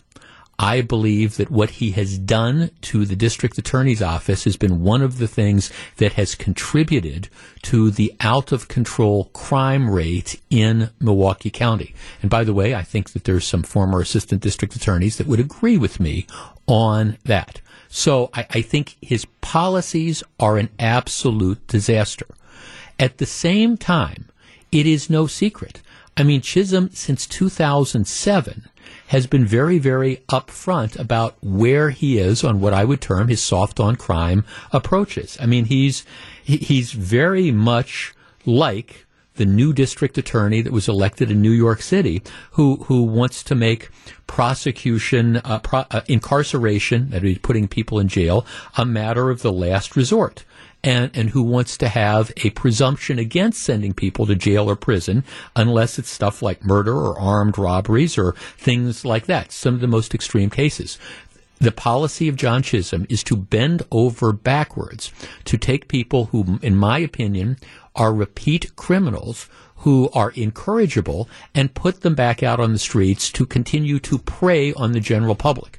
The fact that we had over 10,400 car thefts in the city of Milwaukee alone last year i- is just, I think, evidence of that. We do not treat car thefts, thieves, with any degree of significance at all. And if it's a juvenile car thief, my God, they're, they're just, they're, they're lucky if they sit in detention for four or five hours before they're put back out on the street to steal another car. The DA's office would never consider waiving them into adult court unless one of the uh, little darlings who's stolen the car, driving 95 miles an hour, blows through a red light and hits and kills a couple people while fleeing from the police. In that case, maybe, maybe they'd think about waiving him into adult court. So John, John Chisholm has been, in my opinion, a complete and total disaster. And it is, um, if he runs again in 2024 and is reelected by the voters of Milwaukee County, that tells you all you need to know about where the voters of Milwaukee County are. So, and, I- and I, that's been my position for years. It's just terrible what's been going on in the district attorney's office. Now, having said all that, mark the tape here.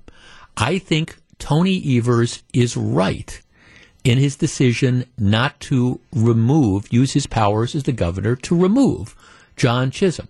Now, Evers is kind of trying to hide behind a legal opinion that says that the, the petition that was filed to ask him to remove Chisholm what was legally deficient.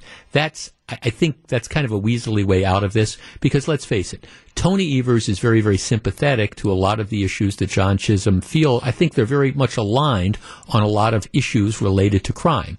In addition, Tony Evers is never going to, as a Democrat himself, running for reelection this year, he, he's never going to remove a powered, powerful Democrat district attorney in the in one of the two most populated Democratic uh, counties in in the state. He's not going to pick that fight, so he was never going to do it. So the the reason that they're giving for him not removing Chisholm is well, I, I've got this legal opinion that says that the petition was was faulty. Well, okay, you could resubmit the petition and you could change the language a little bit, and Tony Evers still wouldn't do it. So, wh- why do I say I don't fault Chisholm? Well, well, here's the deal. Under state law, a governor can remove a district attorney for inefficiency, neglect of duty, official mal- misconduct, or malfeasance in office, which to me means either not doing your job at all, or it means doing your job in a crooked way. And, and that's not, that's not Chisholm. I mean, Chisholm is doing what he said he would do. He said he was going to release people. He said he was going to bend over backwards not to put people in jail. He said in 2007 that as a result of his policies, people would be let out who would kill people. And he was willing to live with it. So it's not like this is a surprise. This is what people in Milwaukee County voted for. And I don't think the governor should be removing people because, well, you know, it, it's a bad thing. These policies of John Chisholm are coming home to roost and it's a huge problem. But I don't think that's what this statute is for. This statute is for removing elected officials who um, either are crooks or that just decide that they're not going to show up and do their job. Chisholm is doing his job. Now, I would argue he's doing his job incredibly badly. If you want to remove John Chisholm, this is why elections have consequences. First of all, People should be gearing up now to run in 2024 if he runs again. Secondly, I'm not advocating this, but there's always the possibility of a recall election that's there. I don't think a recall would get anywhere because it's Milwaukee County, and I'm not convinced that there aren't a good chunk of citizens in Milwaukee County who really don't have a problem with John Chisholm's turn 'em loose philosophy. But, you know, that, that's the remedy. It's either a recall if people decide to do it because they're outraged enough about what's happened, or it's vote him out in 2020 2024. So mark the tape. I don't criticize Tony Evers for not removing Chisholm. It's a disgrace that he's still in office, but elections have consequences. Don't go anywhere. Jeff Wagner is back right after this on WTMJ. That's okay. Jeff Wagner is back right now. Um, this has to hurt. Now, look, I, I understand that the state of polling is just all all over, and I understand some people are real skeptics, and other people still believe, and I'm I'm kind of somewhere in, in between. I think polling in general is pretty accurate, except when it comes to Donald Trump, who sort of defies the, the pollsters here. But th- this has to hurt. The, the Quinnipiac poll, which is again one of the mainstream polls that, that's out there, just came out with its new numbers. Joe Biden approval rating 33% approve, 53% disapprove. Whoa. That's, I, I, I did not have a moment to check to see where Trump is, but I, that, that might be lower than, than Donald Trump ever polled. And, and he was, of course, very controversial. Here's the other interesting thing about the numbers. In the November poll, where they asked the, the same thing, 87% of Democrats approved of his job performance, 7% disapproved. In this poll, 75% of Democrats approved, 14% disapproved. So he, he lost he, he, he lost 12 points. Democrats were pretty much united behind him, 87% in November, and, and, and, he lost 12% of them. Now that might not sound significant to you. Oh, you still got, you know, 75% of Democrats, but, but that's, that's your base. And given the fact that you're going to have a very, very low approval rating among Republicans, and you're not really doing well right now among independents, to lose that many Democrats it is a big deal. Doesn't mean you can't get them back. No, no question about it. It's still early, but those numbers, man, they got to hurt. All right, when we come back, we'll find out what John Mercure and Melissa Barclay have on their minds for Wisconsin's afternoon news. WTMJ, W277CV, and WKTI HD2 Milwaukee from the Annex Wealth Management Studios. This is News Radio WTMJ, a good karma brand station. Back for more. Here's WTMJ's Jeff Wagner. 255. So glad to have you with us. Like I said, I'm taking a couple of days off. I will be back uh, on the air on Tuesday. But a lot of stuff coming up before that. John Mercure, you got three hours of the big show today. Yeah, we got three hours, Jeff. Okay, so one of the things we're going to dive into this afternoon, I wanted to ask you about. So there's a new survey out. I'm not going to give the results of the survey away yet, but the question asked is, what's your favorite thing to do? What's your guilty pleasure when you have an evening alone without your spouse in the house? Now, I ask you this because you and I actually talk about this sometimes. Yeah, yeah. You know, so Fran is out with the girls. She's busy. Maybe she's out for dinner. She's going to not be back till 10 or 11 o'clock at night. How are you spending the evening that maybe you normally wouldn't if Fran was there and you were hanging out together? I'm I'm I'm in front of the tel- the big screen television set. I'm I'm watching some streaming service that, that has some sort of stupid, violent, sexy sort of thing that's on. That it wouldn't necessarily be family affair. You know, that she'd walk in and say, "Why are Why are you watching The Witcher? What is going Yeah. on here?" And that, Yeah. that all right, Melissa, You and I are very similar because mine is okay. It's something maybe to do with Alaska. It's some guys that haven't shaved in four Right, weeks yeah. that are digging for something up Right, there that exactly. Michelle would have no interest in Right. watching. Yeah, Gold But I am- Rush, yep. I'm parked in front of the TV, Yeah. watching what I want and eating what I want. Maybe it's a frozen pizza. Oh, something unhealthy. Yeah, exactly. Right? You- That's you, it. you stop off, you pick up Taco Bell, you do something like that. Yeah. absolutely. No, I'm with you. Well, so there's a very interesting survey about what people do, what their guilty pleasure is when their spouse is out of town for the night. So we're going to share that. We're going to open up the phone lines. That and, should be a little ours bit of are fun. pretty harmless. I mean, that, that's pretty tame. I, I, I Right, guess that's easy. I, I was going to say. I mean, if you're thinking about where you could be going with this, that's a pretty tame one. You know, we want to sit and drink beer and watch TV. You know, Nobody gets in trouble with what we're going to be doing. Uh, also, you had an interview with Ron Johnson today that was very interesting. That happened about an hour ago. Uh, you'll hear some of that throughout the day. And then Paul Farrow, he's now the chairman of the Republican Party in Wisconsin, in addition to being the executive, the county executive in Waukesha County. He's going to join us at 450 and kind of talk through what the governor's race, the Senate race, a couple of other things look like for Republicans as we head deeper into 2022. So Paul Farrow will be with us coming up at 450 this afternoon. We'll have a little bit of fun with new flavored Oreos that are out today. We're going to talk about that. Plus, Mark Tauscher is our Packers insider. I love Tausch because he can kind of talk about what it was like the last time the Packers went to the Super Bowl and they had a bye week. So Tausch will be with us. what's the new flavor of Oreo? Or is that a secret? Do I have to be listening? No, it's like a sprinkle confetti, and it's got white cream and chocolate cream, and it's got sprinkles like you see on birthday cakes sprinkled throughout it. It actually looks like a bit much. I'm I'm a simple guy. Give me an Oreo. Yeah, You me too. Yes, I like the Yeah. Oreos. Give me some milk. I'm set. Yeah, man, a good glass of milk with an Oreo. There's little in the world that's better than that. We are simple guys. I know we are. We, we, want to watch. You know, you want to watch Gold Rush on the big screen TV. Have Eat a couple of Oreos and and chase them down with some beer. Yep. Yep. It's 258 at WTMJ. News of the day, what you need to know straight ahead.